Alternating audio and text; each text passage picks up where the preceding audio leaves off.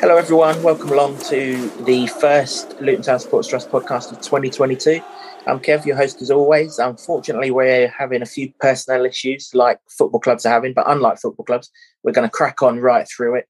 And uh, I'm joined by just James Cunliffe, the Lutonian journalist this month. James, great to have you alongside me. I know it's only the two of us, but I'm sure we'll... Uh, We'll make podcast. It if we try. We'll do the podcast. if, uh, we'll do it justice. Um, before we start, Happy New Year, mate. I uh, hope you had a good Christmas too.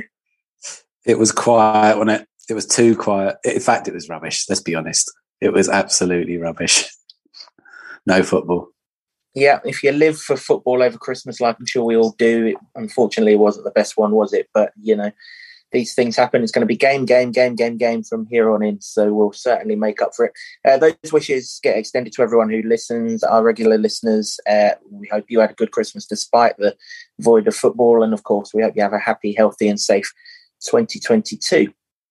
Okay, coming up on this first part of the podcast, uh, James and myself will reflect on the few matches that have actually taken place since our last podcast. We'll do a couple of player focuses. I don't think you need to be Albert Einstein to work out who the first one's going to be on. And the second one we'll do uh, Jordan Clark, because we had him on the podcast last month and he was brilliant um, with us. So it's only fair that we uh, cover him in a bit more glory this month. And then after that, I caught up with James Shea earlier on today. Uh, I bothered him on his day off. So um, we've got a nice little interview to finish the first part with him. And then the second part of the podcast, having done the, uh, the past in the first bit, we'll look at the present and the future um, in part two, as always. Part one then, James, obviously not a great deal of football that has taken place. It's only, ta- only three league games, one in particular that we'll save until the end of this little bit, because obviously that deserves more justice than the others. Um, but actually... Let's just cover the Fulham game, because since we drew with Fulham, a game that we probably should have won, they have gone absolutely bonkers. And that draw mm. is getting better and better and better every time they take to the pitch. Yeah, well, it was good on the night, but it was it was decent on the night. I mean, we were all expecting that it would have been three points, really. Luton were really that good. And um, the referee wasn't that obliging, was he? So, um, yeah, they really more, more than held their own, should have won, should have had a penalty. Perhaps Mitrovic's goal should have been chalked off for offside. Um, but the the equaliser was stunning, really. James James Breeze um, cross and and uh, Elijah's header, stooping header, coupled with James Breeze turning around to um, give out to some some supporter in the crowd that had been on his back all day for not crossing very well, which he hadn't for the first half. But he more than made up for with that cross, and since he's been absolutely fantastic. So, um, yeah, it, it was, uh, you know, arguably they were up there with Bournemouth in terms of the two teams that you expect them to go up. And like you say, since they have uh, played at Luton, they're the first team in the second tier to score more than six goals in three consecutive games for uh, but forty years or something like that. I think some, so it's good. We need we need time in it, don't we, for the stats? But it's yeah, it's been crazy what they, what they've been doing since then. But they honestly uh, didn't really look like scoring that many at Luton, uh, and the one they did score probably shouldn't have been counted. So yeah, pretty pretty decent start to the run, um, and then obviously we had to wait so long for it to carry on, but it has. Yeah, I mean, really and truly, apart from field and a few shots, you'd have expected James Shea to save. Didn't have a great deal to do, and obviously, as you alluded to there, with the referee not playing ball, there was a stonewall penalty in injury time that he just basically straight out bottled, because he was looking straight at it and knew what the circumstances and the consequences were had he have given it, and mm. chose not to.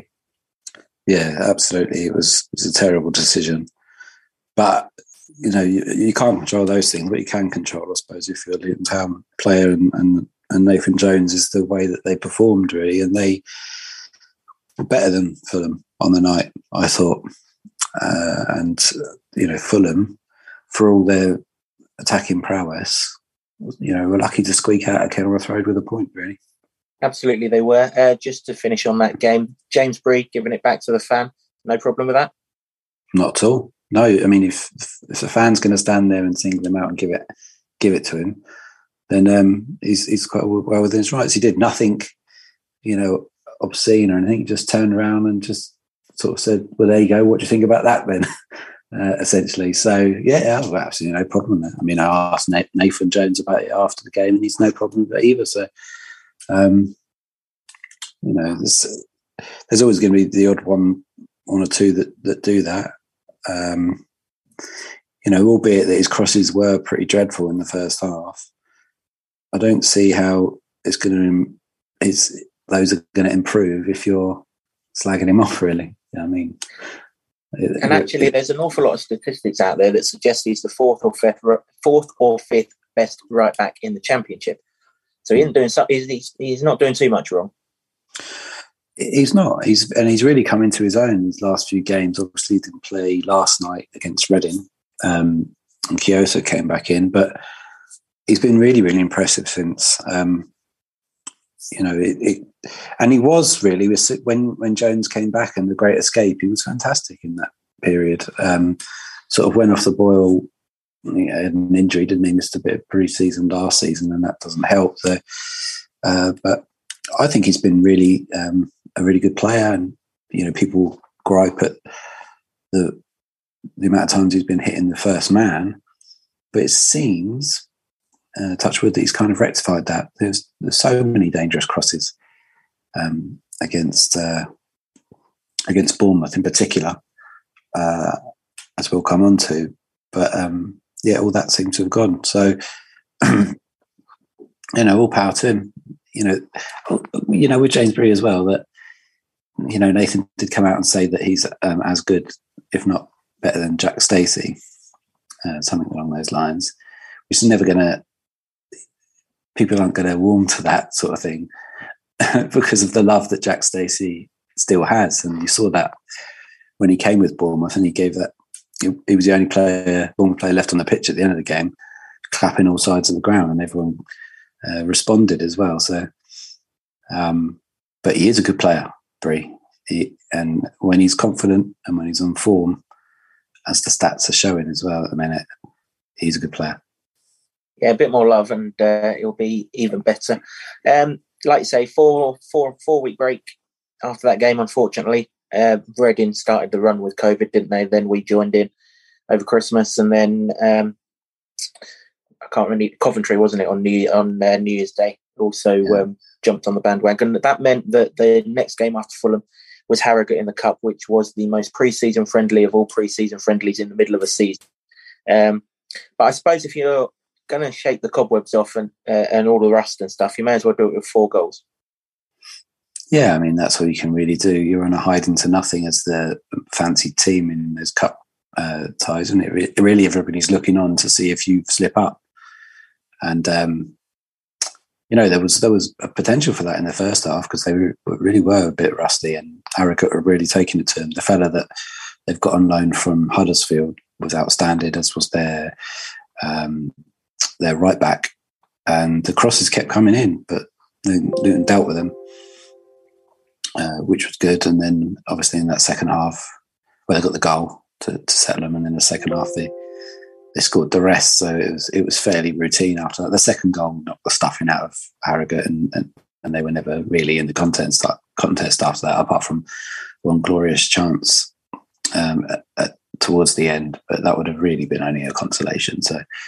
Um, yeah, you've just got to make sure you do a professional job against uh, a team like that and get yourself in the, the, the hat for the next round, which was um, underwhelming to say the least, wasn't it? It was, absolutely. Although I have to say, my ticker's probably glad we're going to Cambridge and not Newcastle because that away end, I'm still recovering from the last time we went there. So, um, you know, I can I can kind of live with that. Uh, highlight of that game, Elijah's goal, lovely control, turn, bang, bottom corner, just a Championship quality goal. Yep, Elijah doing Elijah things, really, isn't it? It's, uh, that was the difference, really, because Har- Harrogate were on top. You, ha- you have to say that, and you have to hand it to them. They were on top, and they were trying to create chances, but the quality wasn't there. And then, and this is not something we've said quite often, really, in the in the three years since. Being back in the Championship, or three seasons since being back in the Championship, that Luton were just really utterly ruthless. They, you know, first chance, bang, goal, and um, yeah, he's he, he's shown his quality time and again, whether it's scoring or, you know, assisting as it is against Reading or holding the ball up or just an unbelievable bit of skill to pluck the ball out of the sky and, and trap it on a tuppence and get away from the defender. He's just, he's just growing, growing and growing every game. He's a really pre- impressive player. I think the kids suggest that that clip's going viral, isn't it? I think that's the uh, the youngsters' terminology these days, and absolutely rightly so. I mean, when he pulled that down um, at Reading, I was like, did he control that? And then I was like, of course he controlled that, because he's carrying the ball away with him. It's an unbelievable piece of skill. That went mighty high as well. So, uh, yeah, fair play to him. Just on that Reading game, we'll go back to the Bournemouth game in a second. Just on that Reading game, uh, very easy win. Probably the best sort of thing that could have happened, really. They didn't turn up. They were absolutely terrible. The worst team seen in the Championship. Uh, I know you weren't at the game, but uh, I'm sure you've seen the highlights and everything else from that. Um, you know, but more importantly, didn't have to come out of second gear, saved plenty of energy for Saturday. So hopefully we can go again on Saturday. And most importantly of all, first time all season we won back-to-back league games. Yeah, that is, that is key. Um, if you're going to go on a good run and And now's as good a time as any, because the games don't stop. Um, you know, five games unbeaten is pretty impressive. First back-to-back wins, uh, also impressive. But you've got to, you've got to look at the teams they've done it against as well in this run. Uh, you've got Fulham and Bournemouth, who they've taken four points off and arguably should have taken everything. Um, and then a Reading side that, when you get hammered seven nil at home, that was against Fulham, you'd expect a response, wouldn't you? They got beaten as well in the at the same time Luton was winning in the very last kick of the game, so they were losing in the very last kick of the game in the previous previous round of matches. So you you you kind of expect a response uh, from Reading, and it, there was nothing. They looked very lacklustre from what I saw, and um, yeah, it, what doesn't it make a change to, to win a game with relatively relative ease? Particularly there, first win since nineteen ninety-nine as well, apart from in the Cups. We mm. do tend to have a good record in the Cup, but for some reason in the league we usually absolutely stink the place out, but we didn't last night. And OK, we weren't fantastic, but one of the reasons why we weren't fantastic is because we were absolutely superb against Bournemouth on Saturday. There are occasions that really remind you what football is all about, isn't there? And Saturday was very much one of those. And um, you were in the press box enjoying it all. I was in the Kenilworth end, moving all over the place from start to finish, because I started in my seat, and then when Cal Naismith scored, I don't know where I ended up, but it was nowhere near my seat, and I don't know how I got there. And uh, it was just absolutely fantastic. We'll come on to the celebrations at the end shortly, but um, that first half was some first half, wasn't it? They were brilliant. They really were. And There are, there are halves of football that I've seen at the Kenny. Let's just take the Nathan Jones era, because you, you could talk forever if you go back and back and back. But um, that that for me was the best, because even if you think about the Portsmouth one, the, the late George Moncur knee slide, uh, Jones wasn't there at the time, was he? He'd gone. No, so, it, so under Jones, that it was fabulous. They They they tore Bournemouth to pieces. Um, obviously, get it's fortunate to get an own go an own goal, but um, you have to give it to the goalie that he made a good save. Elijah did everything right to shape his body and and score there. In fact, if it wasn't for that goal in the first half, they would have had a lot more, because he he was keeping them in it. Um, a nice little fun fact as well, that that, that own goal means that that Bournemouth player Lloyd Kelly is the joint fourth highest scorer for Luton, because he's scored an own goal at the other the other game, the return fixture.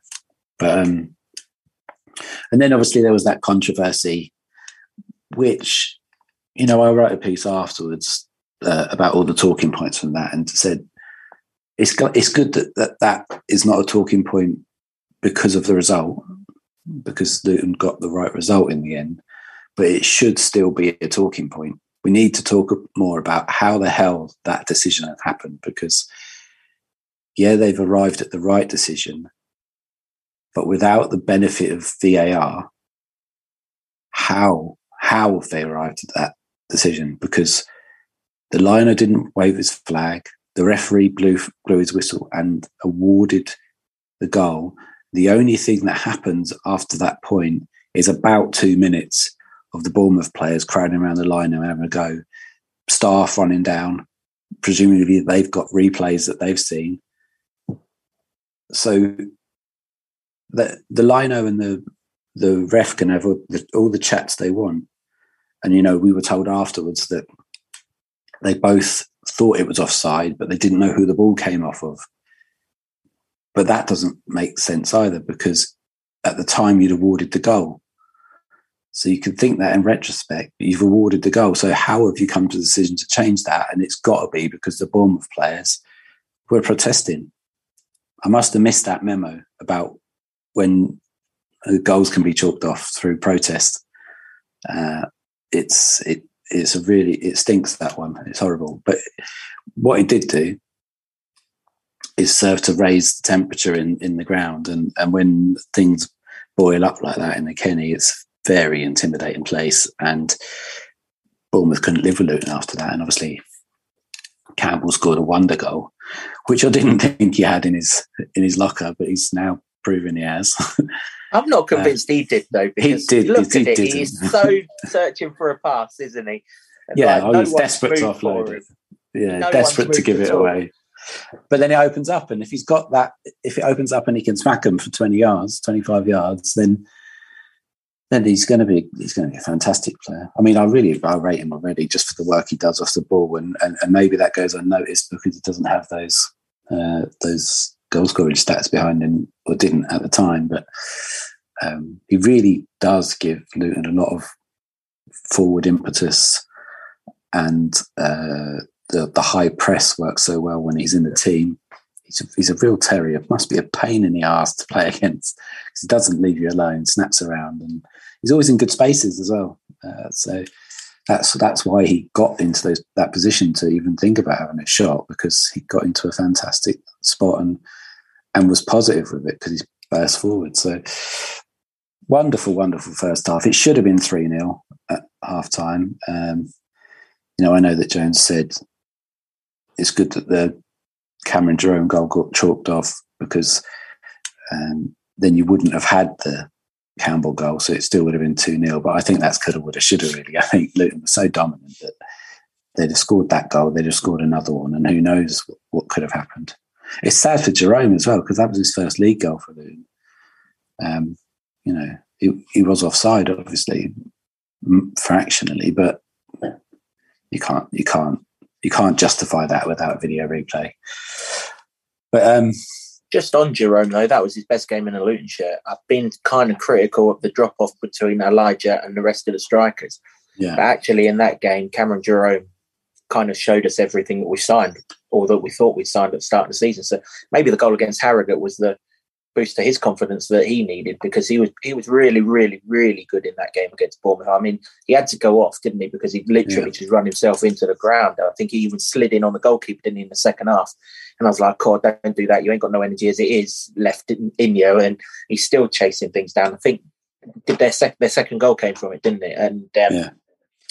But yeah, fair play to Cam uh, to Cameron there. I mean, easily his best game in the Luton shirt.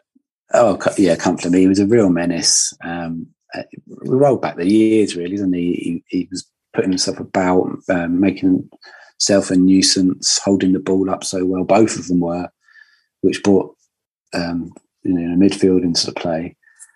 Um, and when you consider who they were being marked by, you know, former in, England international Gary Cahill, who's won probably everything with Chelsea. Um, and a strong up-and-comer like uh, Lloyd Kelly. You know, when those two strikers went home and emptied their pockets, those those fellas would have fallen out. As opposed to Bournemouth striker who couldn't get out Sonny Bradley's pocket throughout the whole of the, uh, the yeah. afternoon. Unfortunately, game did change, though, didn't it, in the second half? Um, Stacey did what Stacey does. And, um, well, without doing an awful lot wrong, really, we've gone from two nil to two each, and I guess at that point at two each, you're like, oh, this is Swansea again, isn't it? Oh, yeah. At that stage, honestly, I thought they were going to lose. Because um, there was yeah. like sixteen minutes left or something daft like that, and we knew there was going to be injury time on top of that because of the uh, Allan Campbell and Reece Burke injuries as well. So you're basically yeah. looking at twenty minutes, weren't you, minimum? And yeah. um, you're kind of like, yeek, have we run our race? Because this was the first high-intensity game. I mean, the, the, the Harrogate game got the shackles off and the rust off, but it was as low intensity as you're going to play. It's our first high-intensity championship game since the Fulham game five Saturdays previous. So we, we were within our rights to kind of be leggy in the last ten minutes, but we just weren't going to lose that game. In fact, we weren't. We just weren't not going to win that game. Well, yeah, after that point, really, after the goal, um, you know, timings of goals in in uh, you know, respective comebacks is so important. And when Bournemouth scored so early on after the break, it does set alarm bells ringing, because ideally you want to be holding out to at least an hour um, to, you know, stifle them a bit. But they were. Um, They were they were within one goal at that point, and then um, you know, Jordan Clark doesn't really have any chance against a, a, a ball that's put in the six yard box, and uh, Mark Cundez is steaming in for a header. So, um, you know, you can look at how the how you defend it better, but um, the fact that they rallied after that point is really the key thing, because I thought they were nailed on for defeat at that point, which would have been such a shame after that first half. And really, in, in, when you look back and in the fullness of it, you know, for fi- only for fifteen, twenty minutes were Bournemouth any good. Yeah, they scored their goals then, but then the rest of the game was everything. It was it was Luton, and everything was good about Luton. So, um, you know, the the the the noise that went around Kenilworth Road in just the build up to those to that finale. I know there was seven minutes to add on. Well, there were six actually. So they managed to score in on past that. But just the build of it and the wave after wave of attack, and the fact that James Breeze had been so effective in crossing the ball in the first half, carried on in that vein, and they were just trying to get it down the channels and get it in the box. You know, Elijah has a header but can't quite get over it. And, um, you know, the ball's ping, pinging in and out, and, you know, Pelly has a volley, looked that, he, he caught that cracking, and it hits a defender, and he just think, you know, it's not going to go in, but they were giving it everything, kitchen sink stuff. Um, and then, yeah, my word, that finish. When, it, when the ball comes out to Cal Naismith, you know, other than Elijah at the moment, if you want the ball to, you know, land to anyone, it's, it's Cal. And then, so cool and calm just to just put the defender on his arse and then bend it, use three players to unsight the goalkeeper and bend it into the corner with the left foot. It's just unbelievable. And then after that, I, I only really recollect what happens from replays, because it was, just went bananas in the place, and it just, every bit of emotion and uh, everything you ever got into football for uh, when you were a little kid just comes out at that point. You just forget where you are and who you are and what you're doing. Just go absolutely crazy. You know, even I was in the press box. So I guess you should so, show some decorum in there, but I, you know, you can't when that happens. It was unbelievable, and just the reaction and the fact that they only had time to kick the ball off, kick off, and the whistle went. There's no better way to win a football match. The only way that could ever get better is that's how you won a, a trophy. That's the only possible way. That is that. Otherwise, that is the pinnacle of your football watching life, is to see a last kick of the game, Roy of the Rovers style win like that, and it, it it's going to live long, so long in the memory. Um, you know, I mentioned earlier about the George Moncur one against Portsmouth, and real, realistically, that meant more, because Luke went top with that that strike, top of League One, and then they didn't come down again, and they. They won the league. This was just, it was just three points, but everything that went on in the game, you know, the controversy, the going to and up, getting pegged back, and then the last second of the game, winning it, it was against the championship leaders as well. And the amount of money they've got and the amount of great players they've got, it was just phenomenal. It was one of the, one of the best One of the best things I've ever seen while covering Luton Town Football Club. It was absolutely superb. I mean, the whole injury time was superb, wasn't it? We thought, we were so close to winning it when Jordan Clark goes through on goal and the keeper makes an absolute worldie save and then starts moaning about some handball or something when it quite clearly hit him uh, in, in his chest. Uh, and maybe then that was the chance gone. And then, of course, they break from the corner, don't they? And Jordan Clark sends three of them completely the opposite direction. I mean, something you're talking, else. You're talking coolness. I mean, if he gets that wrong, he ain't he ain't going anywhere near Nathan that's Jones the, for him. That's that's the thing, though, isn't it? There were so many of these little great moments that ultimately they sort of get lost to the fullness of time because of what happened at the end. But that bit, I, that was that had me off my seat. It's just like, my word, that is some um, cojones. He's just so thin. I mean, if, if he gets that wrong, they're three on James Shea, aren't they? So they'll just yeah. work it, that they pass it, and then someone scores into an empty net. Yeah. I mean, that was just incredible in itself. And then we get, like you say, to the winning goal. The Pelly volley's blocked. It comes out. And no one seems to appreciate Lansbury's ball to mm. James Breeze, because it's coming down from the sky. I mean, a normal footballer, it hits his foot and pings off into the enclosure. He cushions that so well. Bree doesn't even need to break his stride. He just puts mm-hmm. Bree then just puts the ball where he wants it to cross it over. There's a penalty in the build-up. Elijah's absolutely taken out just as he's about to launch himself into that header. And then, well, like you say, it falls to Cal Naismith. And as soon as he sent the defender halfway to Dunstable, I've, mm. I'm right behind it. And I've seen it leave his foot. And as he and as, as it's left his foot, I've somehow left my seat. And I don't know where the hell I ended up. But I must have been further from my seat than Nathan Jones was from the dugout by the time he'd finished his celebration. It was just pandemonium, wasn't it? And it was just everything. I don't know. It was like the whole of the afternoon just kind of boiled up. And then it was like the volcano just erupted. Every, everything. The roof went off. It was just it was just a moment that Kenilworth Road, only Kenilworth Road, can um, produce. Yeah, I mean, there was... Even when you're talking about it like now and you say things like that, and I just think, oh yeah, that did happen. Like Nathan Jones did run all the way up the touchline and launch into what I've called an atomic knee slide, and done his ham, done his hamstring.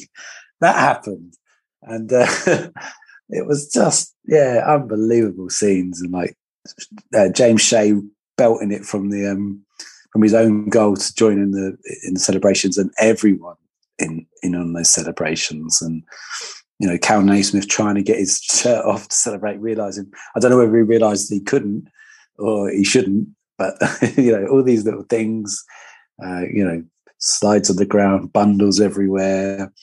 I, I could see from the press box, you, you lot in the stand, it was just, it, it was just like a, a wave of, moving all over the shop like you wouldn't believe. And, um, yeah, everything about it was was unbelievable. And, uh, The, the noise carried on well after the well after the final whistle, and then you get home, didn't you?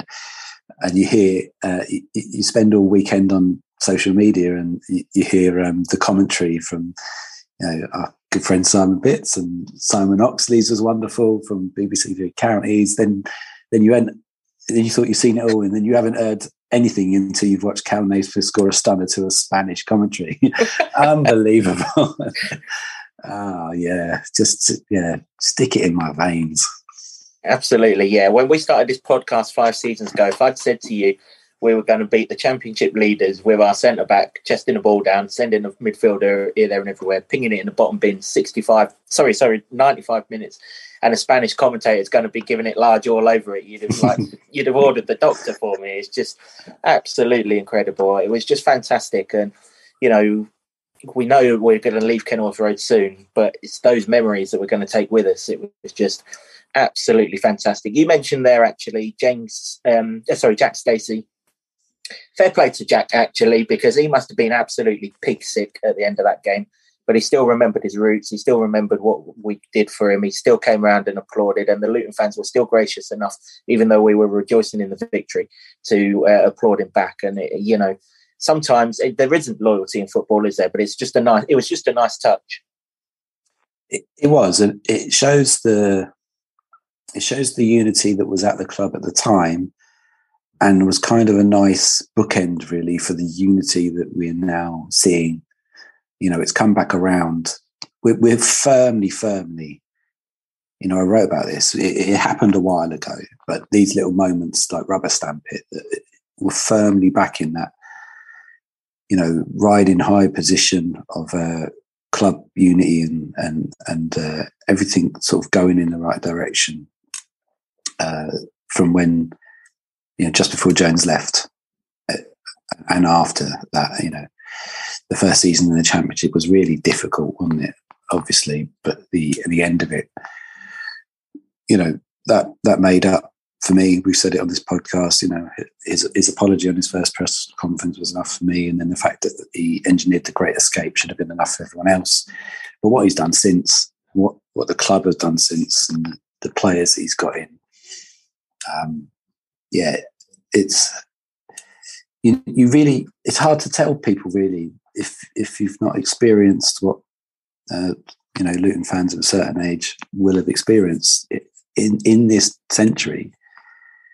If, if you're a young kid, it's hard to tell them that you've really got to drink these moments in. You've got to you've got to savour how absolutely wonderful everything is, top to bottom, on the pitch and off the pitch, because um, it doesn't happen often. And and it from where Luton have come from and the, the depths of despair from where they were in the you know the twenty the late twenty tens to to get back to this.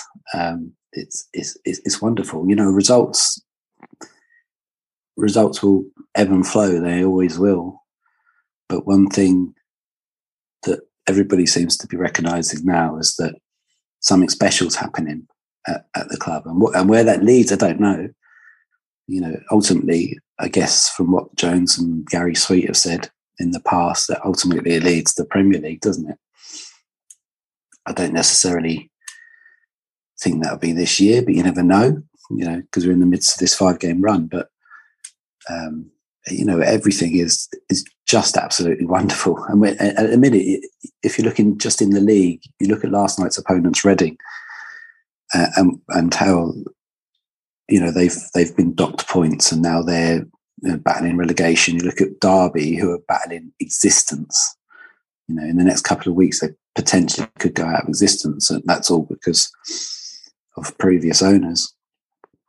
You know, Luton have been there, but they've come back from the precipice, and now, you know, we're at this absolutely wonderful place where, you know, everything's on the up and up. And, you know, results like Bournemouth really rubber stamp it, and you, you live for those moments.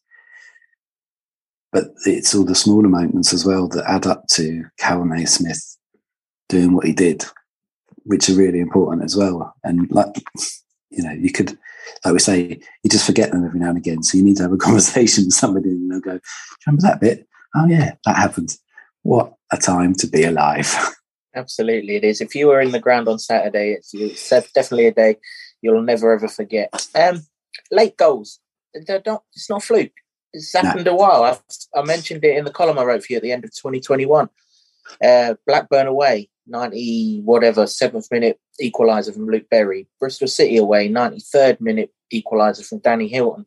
ninety-seventh minute winner against Bournemouth. You go back in time, ninety whatever it was at Walsall, when we sparked those crazy scenes at, um, at the end of that game when Kazenga scored. You know, even maybe not last minute goals, the George Moncur free kick, the Kazenga one at um, Hull was what, five minutes to go to keep us in the Championship. Mm-hmm. It's it's it's it's a it's a it's obviously a fitness thing, but it's just a, a character of and a trait of we are just going to get that goal that either gets us level in this game or wins us this game. We were just going to refuse anything else. Yeah, it's got to be. You know, obviously it's a fitness thing, um, and the. very uh, attuned on that front, but it's a mentality thing, isn't it? For me, you know, this season already there's been five times that they've scored in the ninetieth minute or later, and so it isn't a fluke. It really isn't. But that that stuff is like a snowball effect. You, if you keep doing it, there's no point really in a game unless you're really behind, where you're not going to think we've got a sniff here. That's that, that's got to be what the players think, and so that you keep going and keep going to to turn it turn it around. If you take the Bournemouth game as an example, to turn it around at two two when everything was stacked in front of Bournemouth's favour, you know, Burke and Campbell were getting were limping off injured, and it was it wasn't looking good. But they they turned that around, and it was Bournemouth looking on the back foot. Uh, you know, to to keep going deep into it. You know, ninety-seven minutes. It's an incredible feat, really. Um, but you particularly as they fairly ring rusty from the the game before and the month off due to COVID. So, um, what it does do is it means you should never leave the game early. uh, but it it, it it it almost will lend itself to more of those atmospheres that we experienced on Saturday, because you think they've done it before, they can do it again. It's, you know, Man United under Alex Ferguson did it all the time. They were never beaten until like deep into it. So much so they called it Fergie time, didn't they? And, um, you know, maybe there's just a little bit of that with Luton now. Maybe it's Nathan Jones time. Uh, you yeah. speak about leaving early. I don't think many would have left early on Saturday, but did you see that video that was posted on social media? Imagine if yeah. you're walking down Hazelwood Crescent and you hear that. You must be absolutely gutted if you've been in that game and you hear that from the outside. Yeah, I mean, I don't... I've never left a football match early. Never. I don't get it. You know, if you've if you've paid that much money to be at a football game, um, then stay there. It's just, it's oh yeah, unbelievable to me. You never know what's going to happen. You know, you know, mo- a lot of the time you can say you, you can say with fairly decent certainty how things go if you've had enough experience of football. So, uh, but th- every now and again, some things come along and they, you know, completely don't follow those rules. You know, the Bournemouth game, uh, a case in point, where I said, you know, I thought that Bournemouth go on to win when it's two, two all. Um, it, it is such an unpredictable game uh, that I, I don't know why you would leave that early, it, particularly as how good a game of football it was. It was brilliant. I wanted that to go on forever. ninety-seven minutes was not long enough. Oh, it was once we scored the third goal. Yeah. Perfectly long enough. Blow the whistle. We're absolutely superb. That's the uh, that's all the games that we've played. At least we're going to. I'm sure we'll be talking about this Bournemouth game in every podcast between now and the end of the season, because it's just fantastic.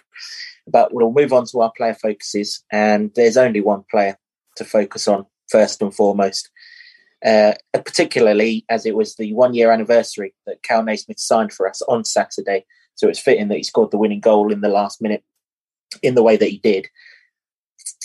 First, uh, first things first then, did Reece Norrington-Davies do us a favour? Because yeah. if he did, if he didn't jump ship, would Cal Naismith might not even have been here. So, you know, what an absolute signing he's been. Um, you know, he's just getting better and better and better. And you just wonder, just have we have we got to the peak of him? He's he's just absolutely fantastic. Yeah, you know, to answer your first point, I think, yeah, Norrington-Davies um, wanting a stepping stone that didn't exist has done Luton a world of good. Um, and getting I mean, I Cal. mentioned that in jest because obviously we're coming up against him on Saturday, aren't we? So, uh... yeah, yeah. I mean, there's always a chance for him to come and come back and haunt you, but Luton's defence are doing pretty good at the moment, so. Um, We'll see, we'll see. But no, listen, Cal Naismith is a wonderful footballer. Um, I remember in his first couple of games, actually, um, and it, he was playing uh, down the left, right in front of the press box, and there was a lot of people giving him stick for that game. I forget who it was, it was against. It might have been his first home appearance. And maybe they were seeing some stuff on T V, but I saw stuff in that game that probably wasn't shown on T V, where he was like pelting it up the wing and joining in and stuff and doing the things that you want to see. Maybe they weren't coming off, but I didn't quite get the stick that he was getting at that point. This is, of course, we're watching on laptops and screens and yeah, things, aren't we? Because we're banned right. from we're banned from the ground and things. But that, yeah, yeah, that, absolutely. Right. I remember that's I remember right. saying the same thing at the time. Yeah, um, but he's he's gone on from strength to strength. The fact they can just somebody said on the internet the other day, so I'm not taking credit for this. Um, Cal Naismith has to change position every so often just to make it interesting for himself because he's that good a footballer. Because he can do it everywhere. You know, I've seen him on the left wing, seen him left uh, full-back, centre defence, defensive midfielder. Um, you know, he came as a winger. He knows what the goal is.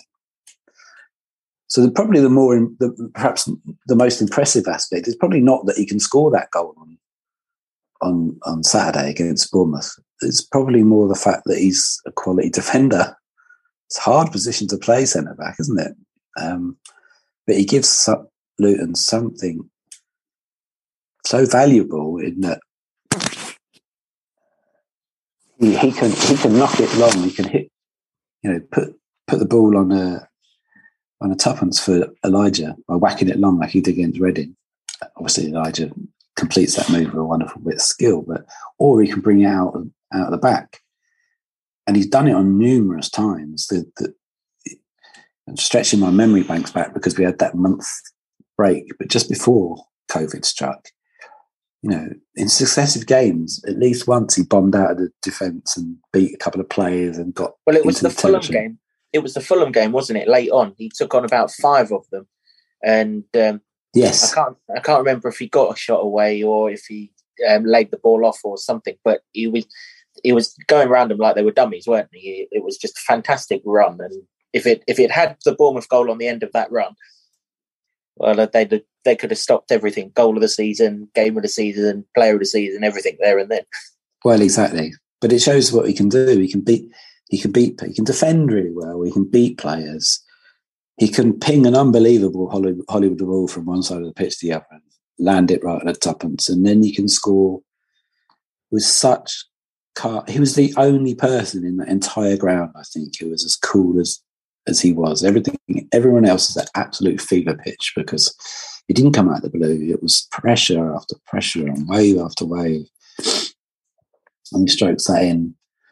It's like it's almost like because he, he was bald last year. It's almost like he's grown his hair back. He's done a reverse Samson, isn't he? And he's just he's he's unbelievable. He's he's he's so uh, good to watch and.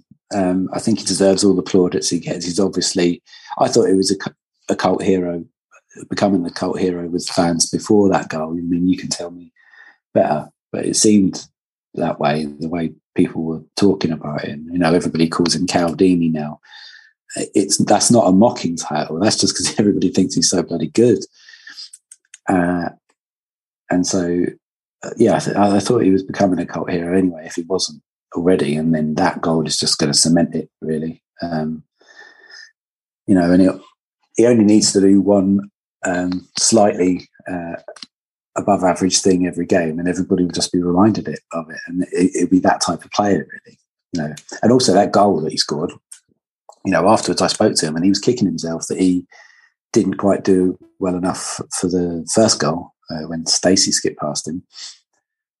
But if he's got that to to wipe, wipe out that memory uh, and he can he can step up and score a goal like that, then you've got a great player. I mean, I asked Nathan Jones as well because he's, he's gone on record and spoken about Jordan Clark and how good a free signing Jordan Clark is, and he is. Jordan Clark is a proper, proper player, brilliant player. Um, you know, Cal Naismith's got to be up there with him, got to be up there with him. And if, if you're going to, you know, talk about that particular title, the best free signing, they've got to be duking it out, no sweat. And of course it wasn't just the goal on Saturday, was it? It was his ball into Campbell for the second one, so he's got an assist for that goal. Like you say, the amount of diags that he puts on James Breeze's toes, it's just, I mean, it's relentless now. You you kind of wonder how he can still do it because teams must scout that. In this day and age, everything's watched, isn't it? But he's just so good. And he's just got so much belief in his passing range that he's just going to keep on doing it. It's very much like Sheehan in that mm. regard. And I know someone, I can't, I don't know who of the press, but I know someone asked Sheehan himself, didn't he? And did. Sheehan said, he's me, but at a higher level. Yeah. Yeah. You know, that's a, that's a realistic uh, assessment of it, really. And he, he is, he's, he's doing it to such a high level that it's an absolute wonder that he doesn't, if he doesn't get picked for Scotland soon. It's got to be. Really, yeah. really got to be. If him and Campbell, if they qualify from their playoff and him and Campbell don't go to the World Cup, hmm. they're a better side than I thought they were. I'll, well, uh, I'll say that. If both of them carry on in the same vein that they have done of late, no, we've already spoken about Campbell, how he's he's, he's really coming into his own now, but I thought it was great anyway. They've got to be looking at them too. They really have. Yeah. Uh, well, if they're not, they're doing something um, completely wrong. So composed, though, isn't he, Cal? Even when he's under pressure in his own box, he'll just slide it to one side and then roll the ball either to the keeper or into Pelly or to Bell or just something composed. And you're like, whew. Everyone's like on the edge of their seat, like, get rid of it, get rid of it, get rid of it. And he's like, I'll do it in my own time. Thank you very much. I know exactly what I'm doing. I've got this all under control. He's a leader. Uh, he's, you know, he's been captain. I mean, you mentioned about the positions he played. That George Moncur free kick night against Portsmouth, he played as a number ten for Portsmouth that night. So uh, yeah, yeah. He, li- he literally can do absolutely everything. And I would wager that if we were picking a player of the season tomorrow, he would be it. It's going to be a tough fight, isn't it, between him and Elijah? Um, I mean, if you're picking it now, he'd get it because of the vibes still going from Bournemouth, isn't it? But, um, you know, Elijah's up there. He, you know, we've spoken about him so much, but he, he does something, at least one thing every game where you go, this guy is different. This guy is so different. Um, they're both wonderful players to have. The fact that they've got, you know, they've got one of them free and one of them for absolutely peanuts. You, we feel like I feel like a broken record, really, because of the amount of praise that you, you're giving uh, the club, but they deserve it, and the recruitment that they've they've put in, not just for those two players, but you know, Allan Campbell and Jordan Clark, and taking these players. Um, you know, all due, due respect, but the, the Championship is a better division than the Scottish Premiership. Um, and you've taken Jordan Clark from League One, League Two. They've made Luke, they've made they've turned Luke Berry from, you know, the, the, one of the best midfield, goal-scoring midfield players into potentially one of the best in the Championship, and it, it's no fluke, is it? So you've got to just take your hat off to how the clubs run and the work that they do. You know, it gets talked about a lot, and sometimes that can make you be a bit blasé about it. But you, you've really, really got to, every now and again, just say, bloody hell. Every, like I said earlier, everything, everything. And no stone untethered, everything is going right at the minute. Yeah, finishing up on Naismith, there was a, it was a there was a clip that went viral last season, wasn't there, when Dewsbury Hall did something special and you could hear him shout, I could watch you all day, son. Well, Caldini, yeah. I could quite happily watch you all day. You're an absolutely fantastic footballer. Another footballer I can watch all day is Jordan Clark. And mm-hmm. we had him on the podcast last month and he was fantastic value with us. And um, it's just a shame that obviously that was before the Reading game and the next three or four games got cancelled, which was a bit unfortunate. But this guy is stepping up big time, isn't he? Um, this season in particular, uh, absolutely different class. I mean, learning a new position, as we alluded to on the podcast that we did with him, came here as a winger, utilised a little bit of right back, right wing back, but this season firmly in central midfield, either the attacking position or even as one or two sort of sat a little bit deeper. So, so, so good. Wonderful player. On the ball, he's he's, he's fantastic. You, and he doesn't really have to do so much off the ball because he's got the likes of Campbell around him that's buzzing around. And, you know, if you Jordan Clark picks up a loose ball, uh, I mean, not everything comes off, but the, the fact that he's trying to thread balls through to Elijah, who makes wonderful runs, or when Harry was in the team and fit, um, try and pick him out and get, because Harry plays on the shoulder, obviously, just that's the first instinct to try and pick those runs out and pick those spaces out. He does it so often. Um, but then, you know, we've already talked about that wonderful bit of skill where he just wrong fits to Bournemouth uh, strikers, and he's he's got that in his locker. And, you know, I think it's probably, you probably, we're getting to the point now, I think you have to start talking about him is having the same sort of impact as um, Kiernan did last season. You know, everybody, and rightly so, because Kiernan Dewsbury Hall was a wonderful foot player. Everybody waxed lyrical about how he played played football and what he did with the ball and how tenacious he was.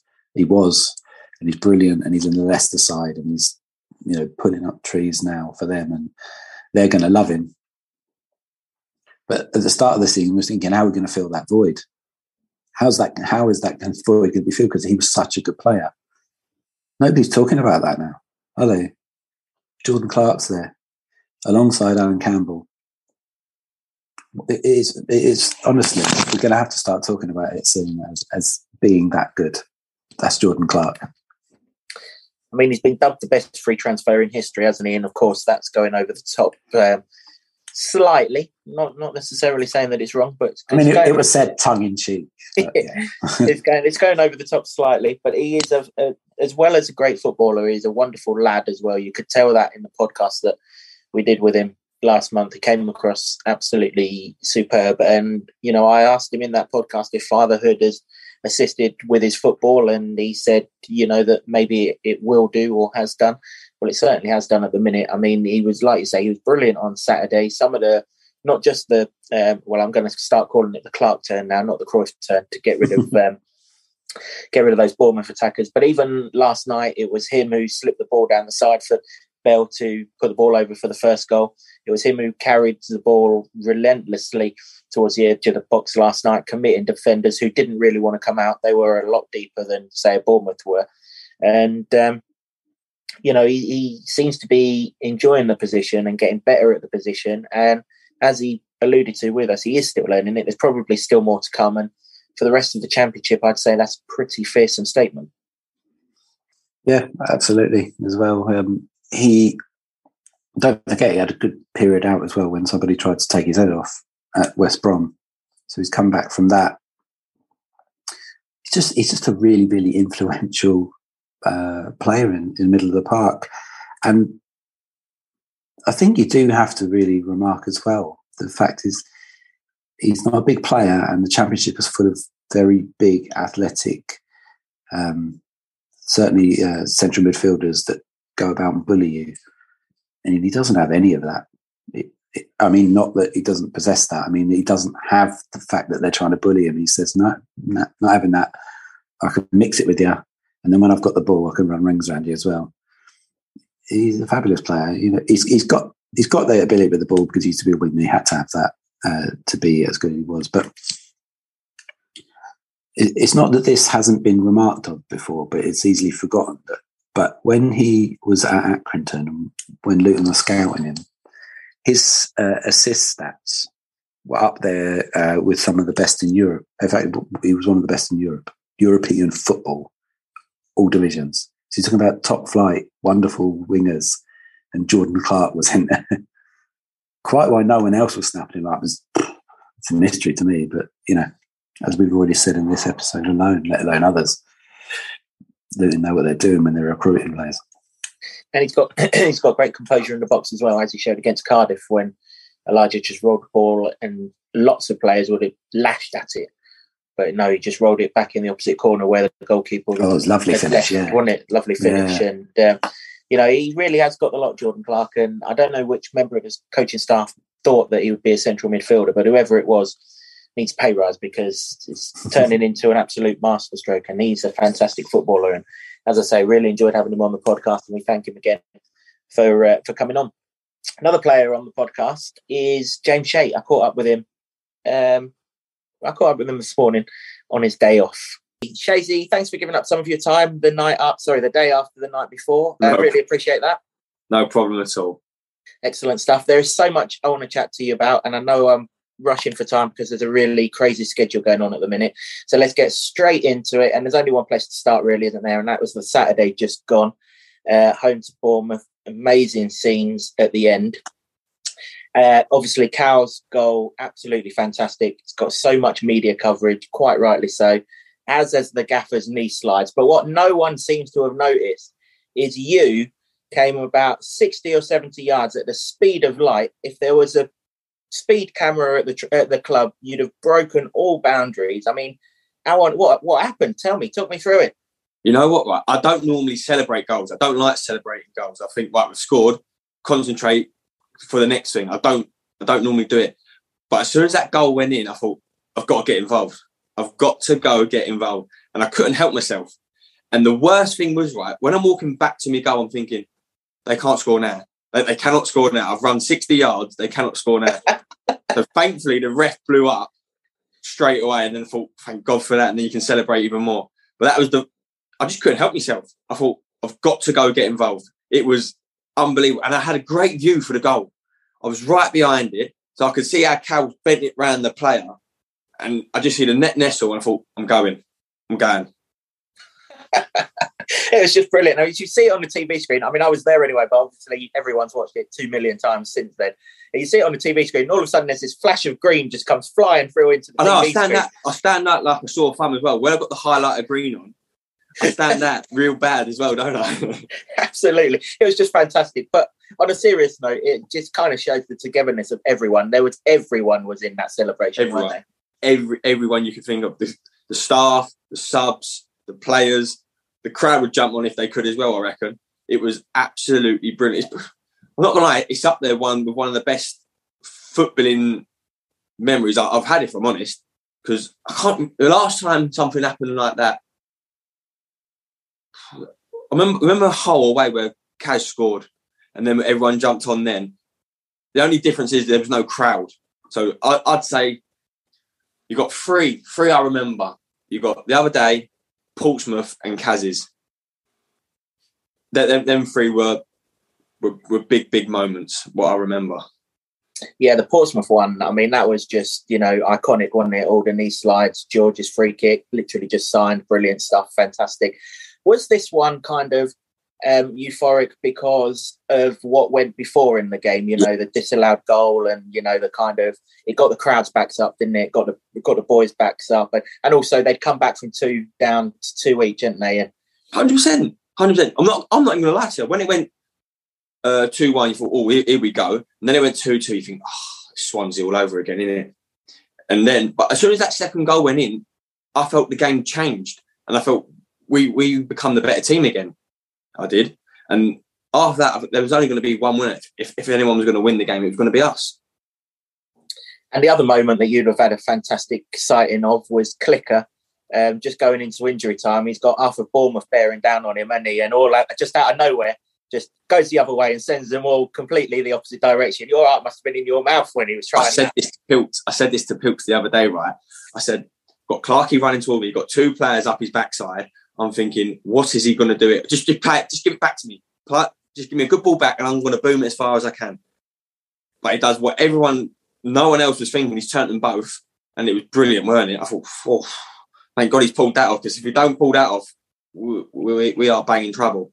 Yeah, they're two on you, and uh, well, good luck, good luck to you there, sort of thing. um, Let's move on slightly from Saturday because I'll, I'll come back to it again in a little while. Yeah. But I've got so much respect for you because you've come through the leagues with us, and on each occasion you start the season on the bench, but you don't kind of, some some people in your profession, without absolutely slagging off footballers, some would like get moody and arsey and, you know, cause trouble and things, but you've never done that. You've worked hard, and when your time comes to getting aside, that once that shirt's yours, you, you grab hold of it, and you've done it again this season. We're unbeaten with you between the sticks this season. Just tell me what it's like, you know, when you are kind of sat on the bench waiting for that chance, but, you know, knowing that when it comes, you have to be ready because it's just such an elite position.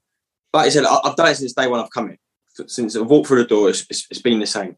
And it is hard sitting on the bench. Not, no one likes sitting on the bench, but I know I'm not, I've got to be ready for when I get my chance. And whoever's playing, if it's me or Sire, Harry, anyone, I will back them one million percent. I'll be right behind them one million percent. Uh, in training, I'll, I'll work hard. I keep my head down, work hard. And like I said, when, when I get the chance, I, I want to take it. I don't want it to be, say, if, so, when Si gets injured or he had, had all the problem with the COVID and everything before, I don't want it to be, oh, Shays is playing one game. It don't matter because Si's back next week. It don't matter. We can get rid. I don't want it to be. I, I want it to be, Shays has gone in, Shays done well. I want to give the manager something to think about. And that, that's all I can do. That is all I can do. And it's up to the manager to to make, make the decision. And whatever he decides, I will fully justify. It's not, not a problem. But I want to, for my own personal pride, I want to show I'm a good goalkeeper. I deserve to be playing. That's what I want to show. I've, and it's different. I've, I've been at Harrogate. I've been Needham Market. I've I've done it a different way to, to other people. So I'm I'm in the Championship. I'm, I'm either been playing in the Championship or sit on the bench in the Championship. If you would have offered me that uh, when I was at Harrogate, Needham Market, I would have bit your hand off for it. Yeah, I was going to go back, go right the way back, sort of the way that you've you've you've come through. And like I said, you've come through the leagues with us. You were in League Two with us. You were to the Golden Glove in League One with us. You know, obviously, absolutely fantastic season. And of course, this is your third season in the Championship now. And now you're established, as I said at the start of this chat, you're now, right now, you are now the, excuse me, the number one. My throat no. after last night has absolutely no, gone. No, no, no. I'm not number one. There's no number one. No number one. I don't, I don't feel number one. I just take each game as it comes. I mean, that's just a fantastic attitude. And I guess that's why um, there is such a togetherness with, not just within the squad, but you goalkeepers in particular, you kind of, you're massive. Right together, aren't you? Massive, massive. And honestly, I wouldn't have it any other way. Goalkeepers would not have it any other way. Whoever's playing, we back him one million percent. Sai has been absolutely brilliant with me. Every, every game he comes over, wishes me good luck. He's the first one there. Even last night after the game, first one over to me, congratulate, clean sheet and everything. And I'll, I'll do the same to him every single game. So we, we back each other. Whoever it is, me, Harry or Sai, we back each other one million percent.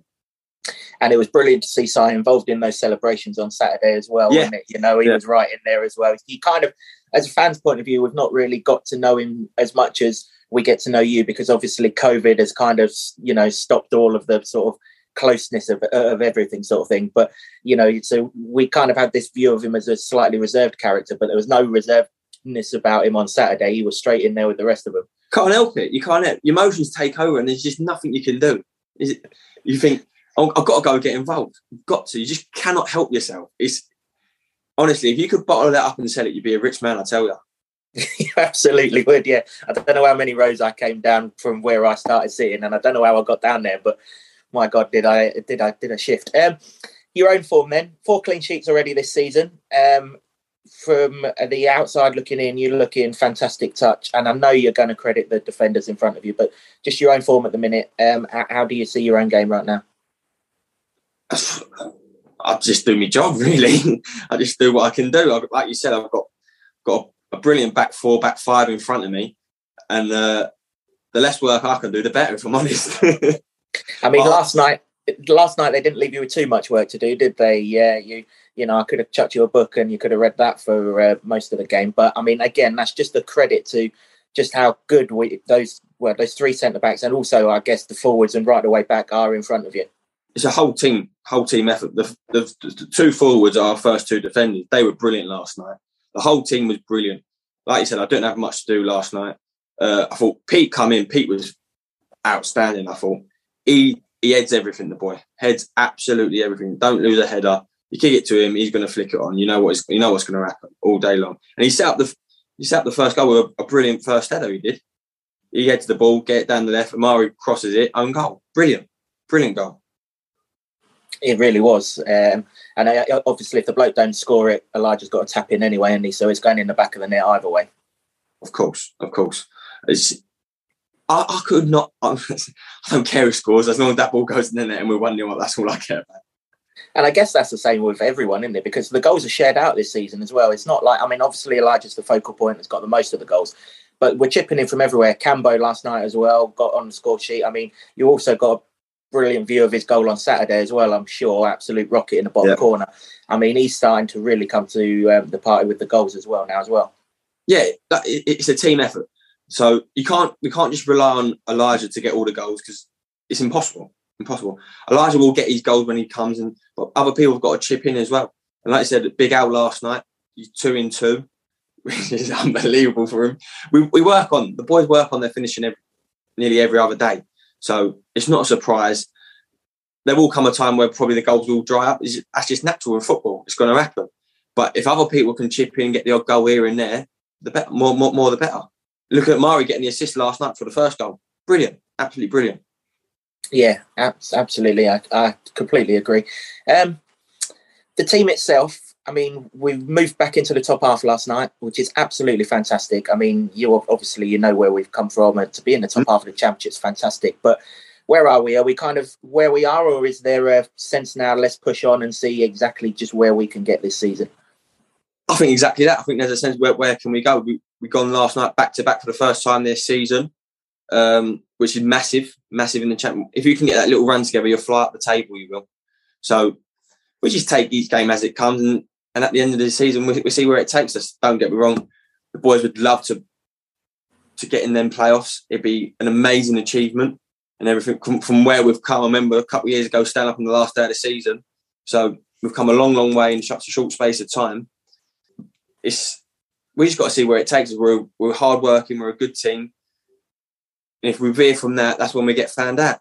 So we we got to keep our heads on the ground, keep working hard, and just see, just see where, where, where it takes us. And I guess the last few weeks must have given you boys tremendous confidence, not just the Bournemouth win. Fulham before that came down yeah. here. We drew the game, should probably have won the game, could have won the game, should have had a penalty in the last minute. They've gone absolutely well, crazy yeah. since they come down to our place. So there's nothing to fear for the boys in this league. No, like I said, nothing to fear in this league. We've had the two best teams in the league at home the last two games, and we've taken four points off them. Possibly could have taken six. So it shows you we're in good form. We're a good team at the minute, and that we we we deserve to be where we are. We could have had more points at this stage, if, if I'm being honest. Could have probably had a few more points on the on the board, but it is what it is. We just got to keep going. Maybe step up. Like last night, it, it wasn't the best of games. Last night, we we we didn't play with our tempo in the first half. Even though we've we finished the first half with one nil. It was always going to be tough to go again after the Bournemouth, after the euphoria and everything what happened. But we got the win. That is the main thing. So we'll go again on, on Saturday to Sheffield United. It's a, it'd be another tough, tough game. We'll just see where it takes us. Yeah, just on last night, I guess in many ways, last night was equally as good a win as Saturday. Not in the manner of it, but like you say, there was always going to be a And I hate the term Lord Mayor's show sort of thing, but the atmosphere last night was nothing like it was on Saturday. It's an absolute horrible stadium to create an atmosphere in. As much as the Luton fans tried, it just you just can't do it. So you guys had to set your own tempo. You were playing against a side who weren't as good as Bournemouth and struggling as well, but you got the they job done. That's all you can do, isn't it? Well, they sat in a little bit more than Bournemouth, so we had to break them down a bit more. Um, it was a, it was a different game, but in time gone past, like. Uh, I remember we we beat who did we beat? We beat we beat someone, then we went and drew to Derby, and that was a game we we could have gone and lost or drew last night, but we didn't. We went and won it. So it just shows you we're learning, we're getting better, and it was a it was a big, if anything, a bigger win last night than it was on Saturday, because no point winning on Saturday if you don't back it up, and we backed it up last night, which was good. It really was. And what's it like to play uh, back in front of fans again? You mentioned uh, a little while ago there were no fans for the Kaz goal and all of that, but fans are right back, right behind you. You're obviously in front of the Kenilworth end, forty-five minutes every week. It must be fantastic to have that back in back again. I love it. I love it. I do. Absolutely love it. As well, uh, I have a little bit of a joke with the fans behind, because I used to put my towel in the in the goal.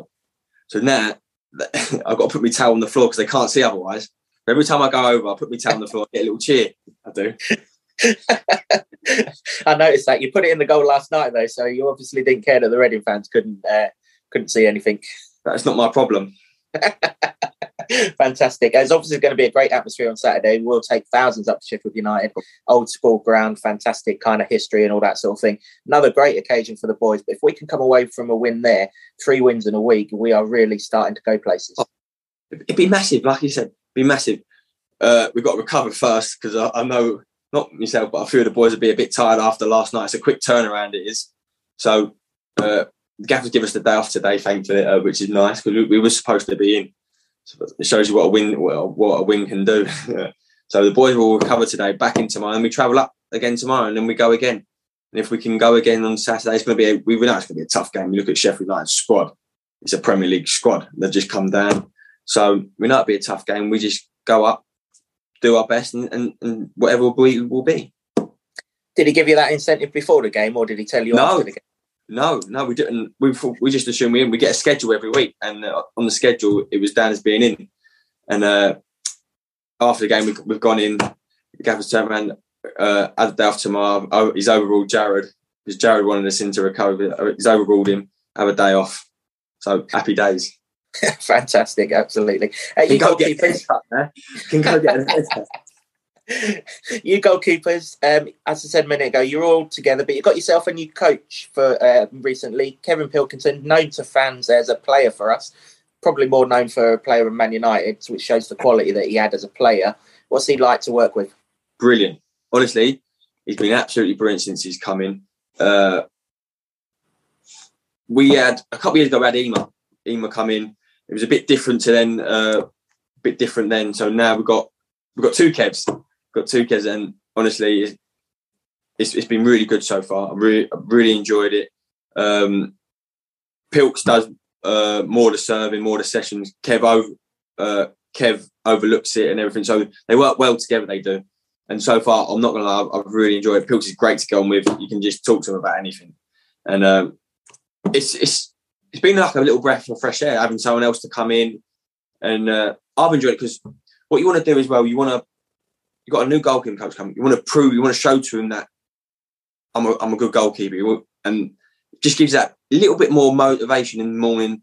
You want to show him. I want to show him every day that I'm a good goalkeeper. In the games, I want to show him I'm a good goalkeeper and stuff like that. And he's been a pro for a number of years, but he's still learning at your game. Oh, one hundred percent. one hundred percent. You don't stop learning.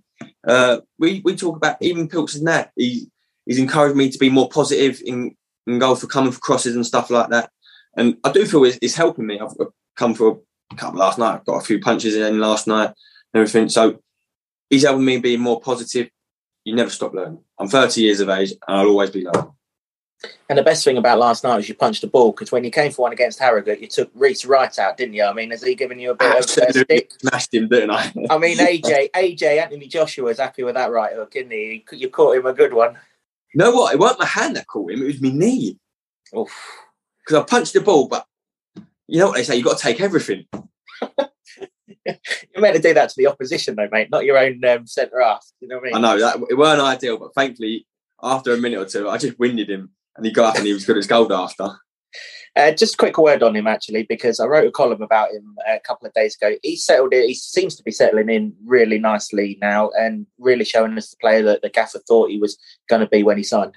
Yeah, he's, he's class. He's class. He, He's come through at West Ham. Don't come through at West Ham if you're a bad player. And um, he's shown what he's all about. Now, he's my new roomie as well, by the way. Is he? Well, at, at the minute, because of the COVID, so we're back to singles. But before that, he's my new roomie, so we get on really well with him, me and Berkey. He's a good lad as well. Real good lad to be around. Um, but he, on the pitch, he's brilliant. He's been classy. As the, we've got four good centre-halves we have. You look at uh, Berkey, Naisy, Sonny and Locks, four good centre half. Then you've got sorry, you've got Gabe in there as well. Gabe, Mister Versatile, we can go anywhere. Gabe, centre holding midfielder, centre back, right back. We've got we've got a real good, real good core defenders at the minute.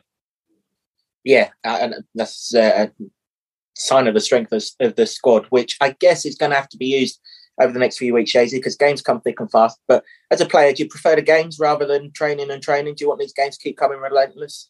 All day long, all day long. Uh, I love games. Uh, it's the it's what you get paid to do. It's it's the highlight of your week. You want to play in the games. All well and good training. Training's fun and everything, but you want to you want something to, to show your showcase at the end of the week. And games, nothing better. So the more games, the better, if I'm honest. And hopefully we can keep this run going and that sort of momentum. If it keeps on going from one game to the next, we can do some real damage in this league over the next few weeks. Momentum's massive. Momentum. Look at Blackburn. They lost. Uh, I think it was seven nil to Fulham, and then they go on some amazing run. Then they're top of the league. It's, it's unbelievable what, it, what what what can happen. So, like I said, what, we just take it one game at a time, and we see where it takes us. Sounds like your dog likes some momentum. I know. As well. I'm really sorry. Honestly, I'm really sorry about my dog. He is an absolute pest. He is. It's he, okay. He, he barks at anything.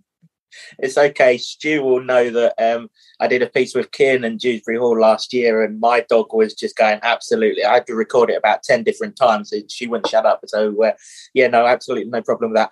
Um, I've taken up way too much of your time, Shady. Um, no, no, no, not at all, not at all. really, really, really appreciate giving up some of your time, particularly on a day off. I feel even more guilty that I've um, interrupted your day off, but it's so good to see you back between the sticks. You really are a fan's favourite. You know that from the League One winning season and all the times that you've that you've been here. So I wish you all the best of success for the rest of the season. And it's just great seeing you back between the sticks, mate.